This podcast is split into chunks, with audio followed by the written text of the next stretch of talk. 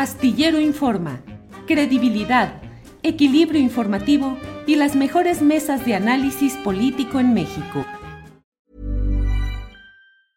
Hiring for your small business? If you're not looking for professionals on LinkedIn, you're looking in the wrong place. That's like looking for your car keys in a fish tank. LinkedIn helps you hire professionals you can't find anywhere else, even those who aren't actively searching for a new job but might be open to the perfect role. In a given month, over 70% of LinkedIn users don't even visit other leading job sites. So start looking in the right place. With LinkedIn, you can hire professionals like a professional. Post your free job on linkedin.com slash people today. Hey, it's Ryan Reynolds, and I'm here with Keith, co-star of my upcoming film, If, only in theaters May 17th. Do you want to tell people the big news?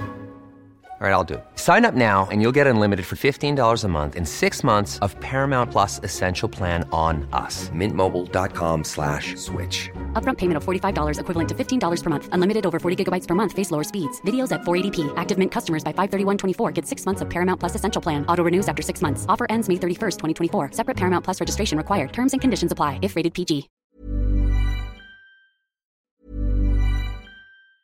It's that time of the year. Your vacation is coming up. You can already hear the beach waves, feel the warm breeze, relax, and think about work. You really, really want it all to work out while you're away. Monday.com gives you and the team that peace of mind. When all work is on one platform and everyone's in sync, things just flow wherever you are. Tap the banner to go to Monday.com. Millions of people have lost weight with personalized plans from Noom, like Evan, who can't stand salads and still lost 50 pounds. Salads, generally, for most people, are the easy button, right? For me, that wasn't an option. I never really was a salad guy. That's just not who I am. But Noom worked for me. Get your personalized plan today at Noom.com. Real Noom user compensated to provide their story. In four weeks, the typical Noom user can expect to lose one to two pounds per week. Individual results may vary. Bien, eh, ¿qué sucede en el marco de lo que ha dicho ayer Marcelo Ebrard respecto a la competencia interna en Morena? Acusaciones graves. Hoy el presidente de la República pues desmintió lo dicho por Ebrard y dijo que no hay realmente todas estas eh, condiciones de lo que denunció Ebrard. Y hoy Mario Delgado debe estar encabezando el proceso que va a significar la eh, eh, el sorteo para definir cuatro empresas que harán las encuestas espejo para validar esa decisión final respecto a la coordinación de eh, la defensa de la 4T, que en los hechos es la próxima candidatura presidencial de Morena y sus aliados. Para ello me da mucho gusto estar, tener la posibilidad hoy de platicar con una periodista a quien mucho estimo y que por cuestiones de horario, ya que ella ha tenido su programa de 1 a 3 de la tarde durante largo tiempo, no habíamos podido platicar. Así es que me da mucho gusto platicar con Luisa Cantú Ríos. Ella es periodista, colaborador en SPR y en Rompeviento TV. Luisa Cantú, bienvenida, buenas tardes. Hola Julio, muy buenas tardes. Es un honor estar otra vez por acá, invitada por ti y si me lo permite también por tu audiencia. Muchísimas gracias por considerarme otra vez. Gracias, Luisa. Aquí puestos para, para seguir adelante. ¿Cómo vas viendo? Te propongo dos uh, escenarios o dos pistas en la Gran Carpa México. Una, la relacionada con lo que dijo ayer Ebrard, con lo que hoy le ha respondido el presidente de la República y con lo que pueda implicar esto. Y luego podemos pasar a lo de las encuestas, Mario Delgado, Morena y demás. ¿Qué te parece lo de Ebrard, su postura y qué consecuencias puede tener Luisa? Gracias, Julio. Pues creo que el análisis en el que estamos de acuerdo casi todas las personas es que el mensaje de ayer de Marcelo Ebrard era una especie de guiño al presidente de la República. Eh, yo he leído varios análisis en ese sentido y creo que coincido, ¿no? Eh, es una especie de reclamo diciendo, la vez pasada yo me bajé y aquí estuve y he sido leal y no voy a traicionar, entonces no me traicionen, ¿no? Creo que sí es una especie de eh, subir el tono y también subir la apuesta. Y hubo un montón de reacciones a, estas declaraciones que hizo. La verdad es que la que me ha parecido más pertinente es la de Gerardo Fernández Noroña, que justo dijo, la unidad es no subestimar a nadie, ¿no? Y no ir marcando a tu conveniencia los ritmos del proceso. Porque un poco sí, Marcelo los ha ido empujando, primero exigiendo que ya se diera una fecha de renuncias, ahora exigiendo eh, que esto ya se define entre dos personas, como que le han tenido que seguir el ritmo todos, ¿no? Y él fue el que insistió en piso parejo, fue el que insistió en que hubiera una sola pregunta y ahora como que le conceden eso, pero a medias. Entonces creo que eh, Marcelo Ebrard está más bien cobrando las décadas anteriores pues, de cercanía con el presidente López Obrador y, creo que también está haciendo una especie de eh, jugada con el resto de los compañeros y con la gente, diciéndoles, si esto va a ser entre dos, no voten por quienes eh, están abajo de los punteros, puesto que esto podría significar, no quiero eh, usar la palabra desperdicio, pero quizá un voto no tan eh, útil o un voto que no, pues sí, que no va a ser definitorio como si votaran por Claudia Sheinbaum o por él, ¿no? Entonces, bueno, creo que es otra vez meterle un turbo a, a este proceso y, y, la verdad no sé con qué propósito, ¿no? Porque además sale a quejarse de las encuestas, un día antes de un proceso que necesita mucha credibilidad y mucha confianza como es un sorteo, eh, presentando una encuesta bastante reciente, por ahí revelaba Álvaro Delgado que además perteneciente a un diputado local panista, que según vi hoy ni siquiera está en la lista de encuestadoras avaladas por el INE, ¿no? Entonces parece pues una especie de eh, golpeteo medio torpe de su parte, insisto, en mi opinión, ¿no? Sí, eh, Luisa, ¿y tú crees que esto pueda significar un riesgo electoral en votos fuerte para quien quede como coordinadora de la 4T, coordinador o coordinadora, que todo apuntaría, si Marcelo se desmontara, pues eh, parecería que la ganadora pues sería Claudia Sheinbaum. ¿Correría riesgo electoral verdadero? ¿Crees que Marcelo sería el candidato de una clase media decepcionada, desencantada, por un lado, y por otra, de los grupos que lo ven como un hombre eficaz en el ejercicio de gobierno, Luisa? Sí, creo que el gran aprendizaje es que justo no podemos subestimar los procesos, ¿no? La verdad es que las fichas, eh, los vientos, pues, de esta elección sí cambian todo el tiempo, de esta elección y de todas. Eh, insisto, el gran aprendizaje es que no hay que subestimar nada, ninguna decisión, ningún cambio y demás. Y creo que justo esto, y si me permites ya ligarlo con el tema de, las encuestas, todos los procesos son perfectibles y este particularmente tiene muchos huecos que llenar. Ya veremos si finalmente termina, como dices, dinamitando el voto tanto de Morena como de la oposición, porque justo Marcelo Ebrard es un candidato con el que pueden simpatizar personas en ambos espectros, ¿no? Le podría quitar votos a ambos grupos, entonces es una movida pues que puede ser muy buena o puede salirles eh, salirle a él y a la oposición el tiro por la culata. Eh, lo que sí creo es que, digo, insisto, como todo proceso es perfectible y este está bajo la mira de forma pues tan estricta porque es nuevo, ¿no? Es la primera vez que se hace de esta manera. pienso que, eh, claro que es mejor que el dedazo, pero también es un proceso que tiene muchos huecos, ¿no? Por, por, esto que estamos viendo que está pasando con Marcelo Ebrard, pero también por el mensaje que se manda a la ciudadanía. Para empezar, creo que como medios de comunicación y, y todas las personas involucradas en el partido del presidente, deberíamos de dejar de decirle encuesta habría que decirle lo que es, que es elección o votación. Una encuesta es para recopilar información, una encuesta se hace de manera no vinculante y esta es una elección, esta sí va a ser vinculante y la gente sí va a elegir. Eh, dicen las personas eh, de Morena, integrantes de estos comités y comisiones que están organizando el proceso, que es la vía más democrática para elegir a quien podría suceder al presidente López Obrador. Pero es verdaderamente democrático cuando el voto protegido en nuestra Constitución dice que debe ser libre y secreto, si a la hora de decirlo, de, digamos, de contestar esta encuesta, va a haber, pues primero cuatro encuestadoras y después seis personas, representantes de cada una y cada uno de los aspirantes, ¿no?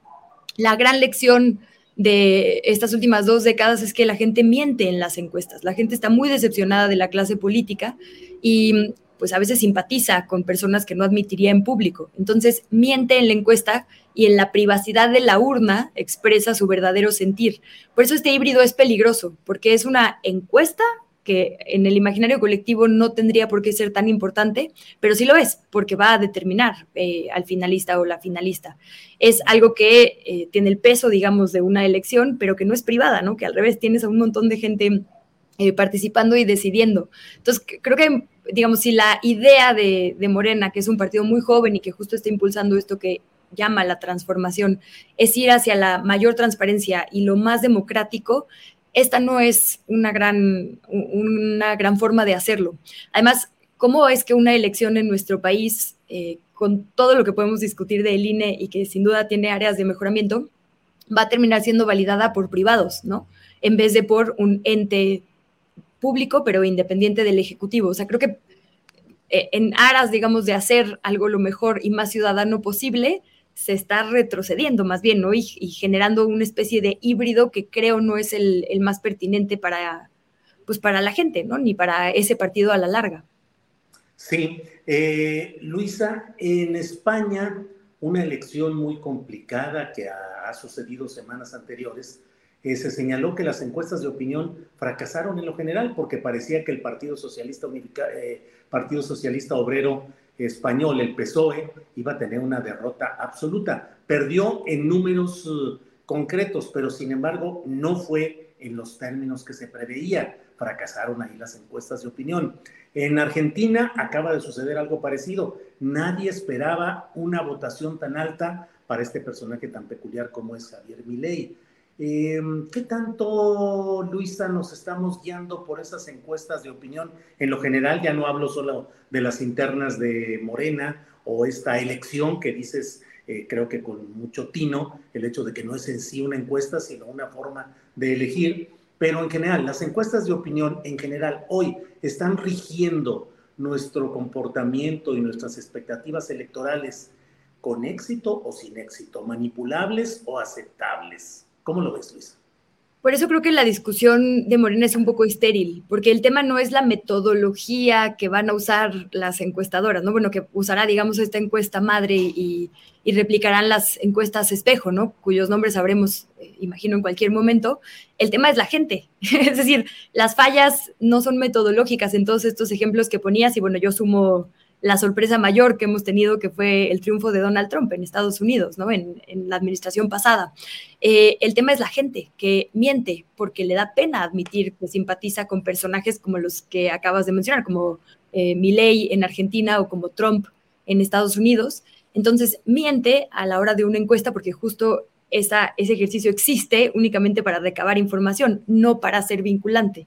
Por eso es, insisto, el peligro, digamos, de aquí mezclar las palabras.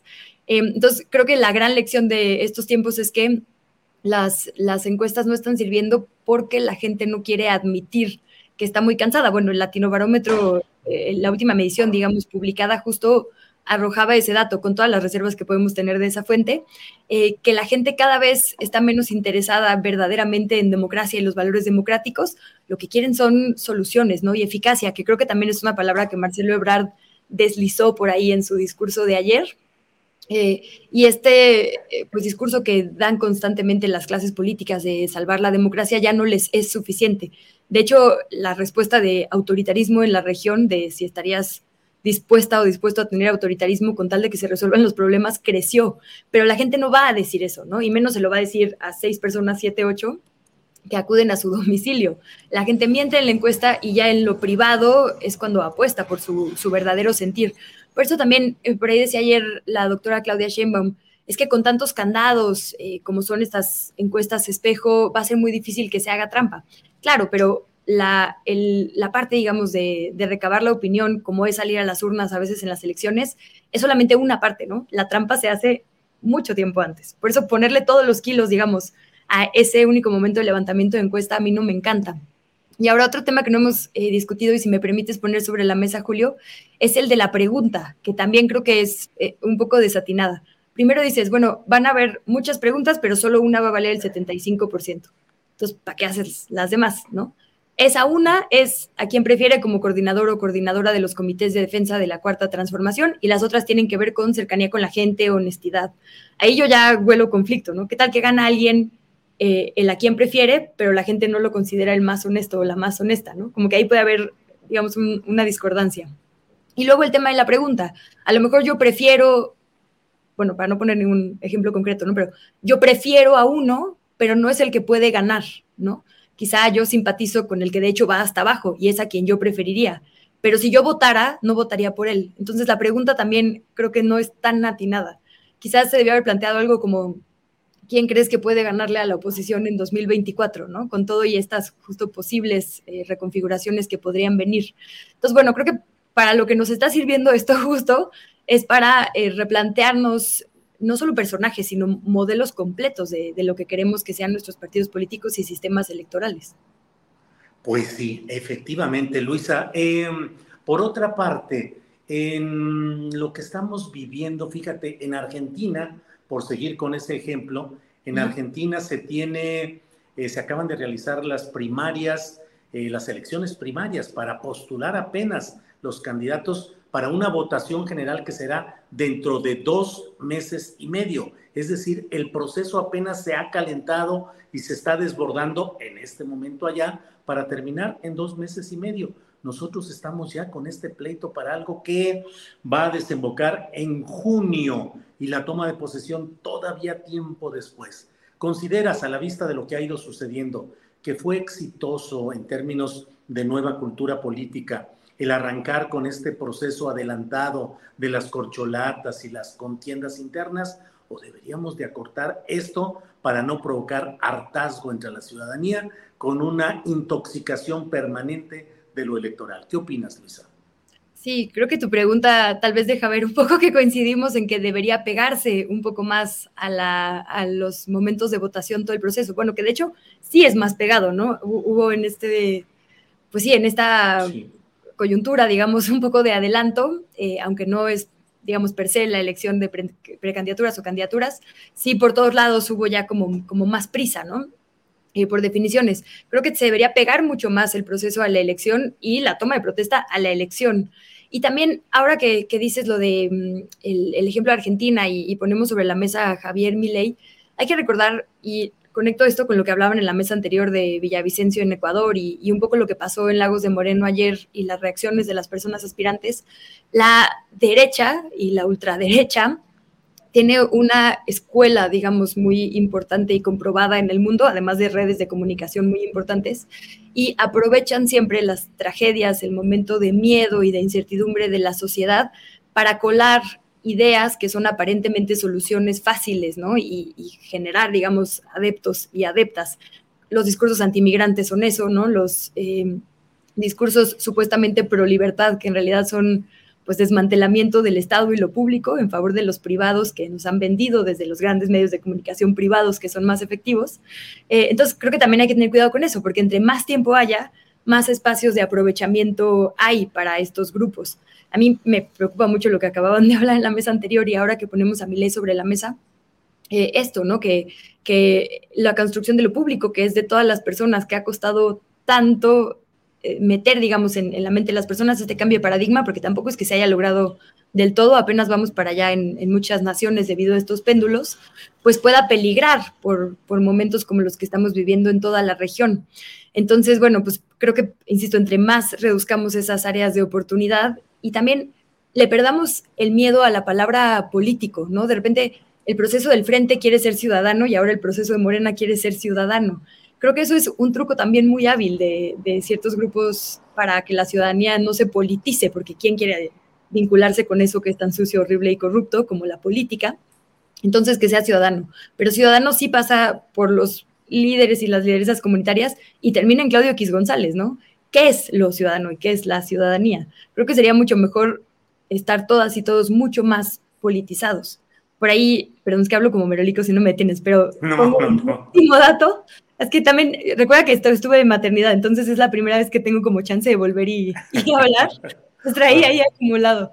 Está em, bien. Yo te quiero, sí, perdón, perdón, adelante.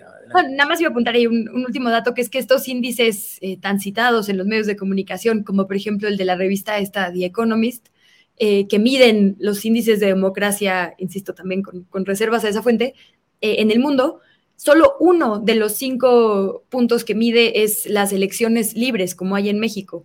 Otros de los puntos tienen que ver con la realización de consultas y con la politización de la ciudadanía. Yo creo que en vez de apelar a que tengamos más ciudadanos, porque ahí está Milei, ahí está Trump, ¿no? ahí está Verastegui, más bien deberíamos apelar a una politización real de la gente, que de hecho creo que hay grandes esfuerzos en Morena en ese sentido, ¿no? El Instituto de Formación Política, contradictoriamente a su proceso ciudadano, está formando cuadros, con además, eh, pues ahí la guía de alguien a quien yo considero una gran activista y periodista, que es Alina Duarte. Entonces, como que, digo, perdamos del miedo, hagámonos políticas y políticos quienes podamos, ¿no? Eso es lo que verdaderamente es un contrapeso. Bueno, pues ya estaremos lanzando candidaturas, entre otras, Luisa Cantú Ríos para diputada, Luisa.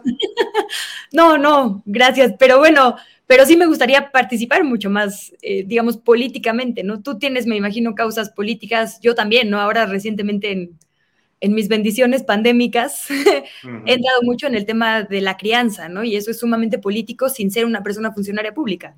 Por eso digo, quizás si le perdemos el miedo a decir yo soy una persona política, podemos aportar desde todas las trincheras.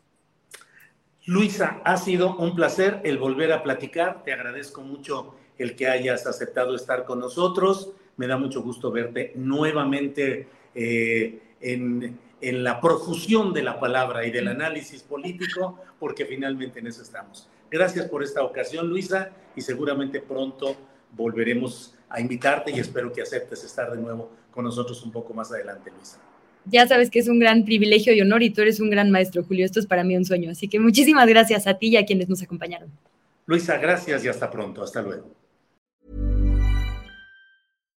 Hi, I'm Daniel, founder of Pretty Litter. Cats and cat owners deserve better than any old-fashioned litter. That's why I teamed up with scientists and veterinarians to create Pretty Litter. Its innovative crystal formula has superior odor control and weighs up to 80% less than clay litter. Pretty Litter even monitors health by changing colors to help detect early signs of potential illness. It's the world's smartest kitty litter. Go to prettylitter.com and use code ACAST for 20% off your first order and a free cat toy. Terms and conditions apply. See site for details. En Sherwin Williams somos tu compa, tu pana, tu socio, pero sobre todo somos tu aliado, con más de 6.000 representantes para atenderte en tu idioma y beneficios para contratistas que encontrarás en aliadopro.com. En Sherwin Williams somos el aliado del PRO. Para que te enteres del próximo noticiero, suscríbete y dale follow en Apple, Spotify, Amazon Music, Google o donde sea que escuches podcast. Te invitamos a visitar nuestra página julioastillero.com.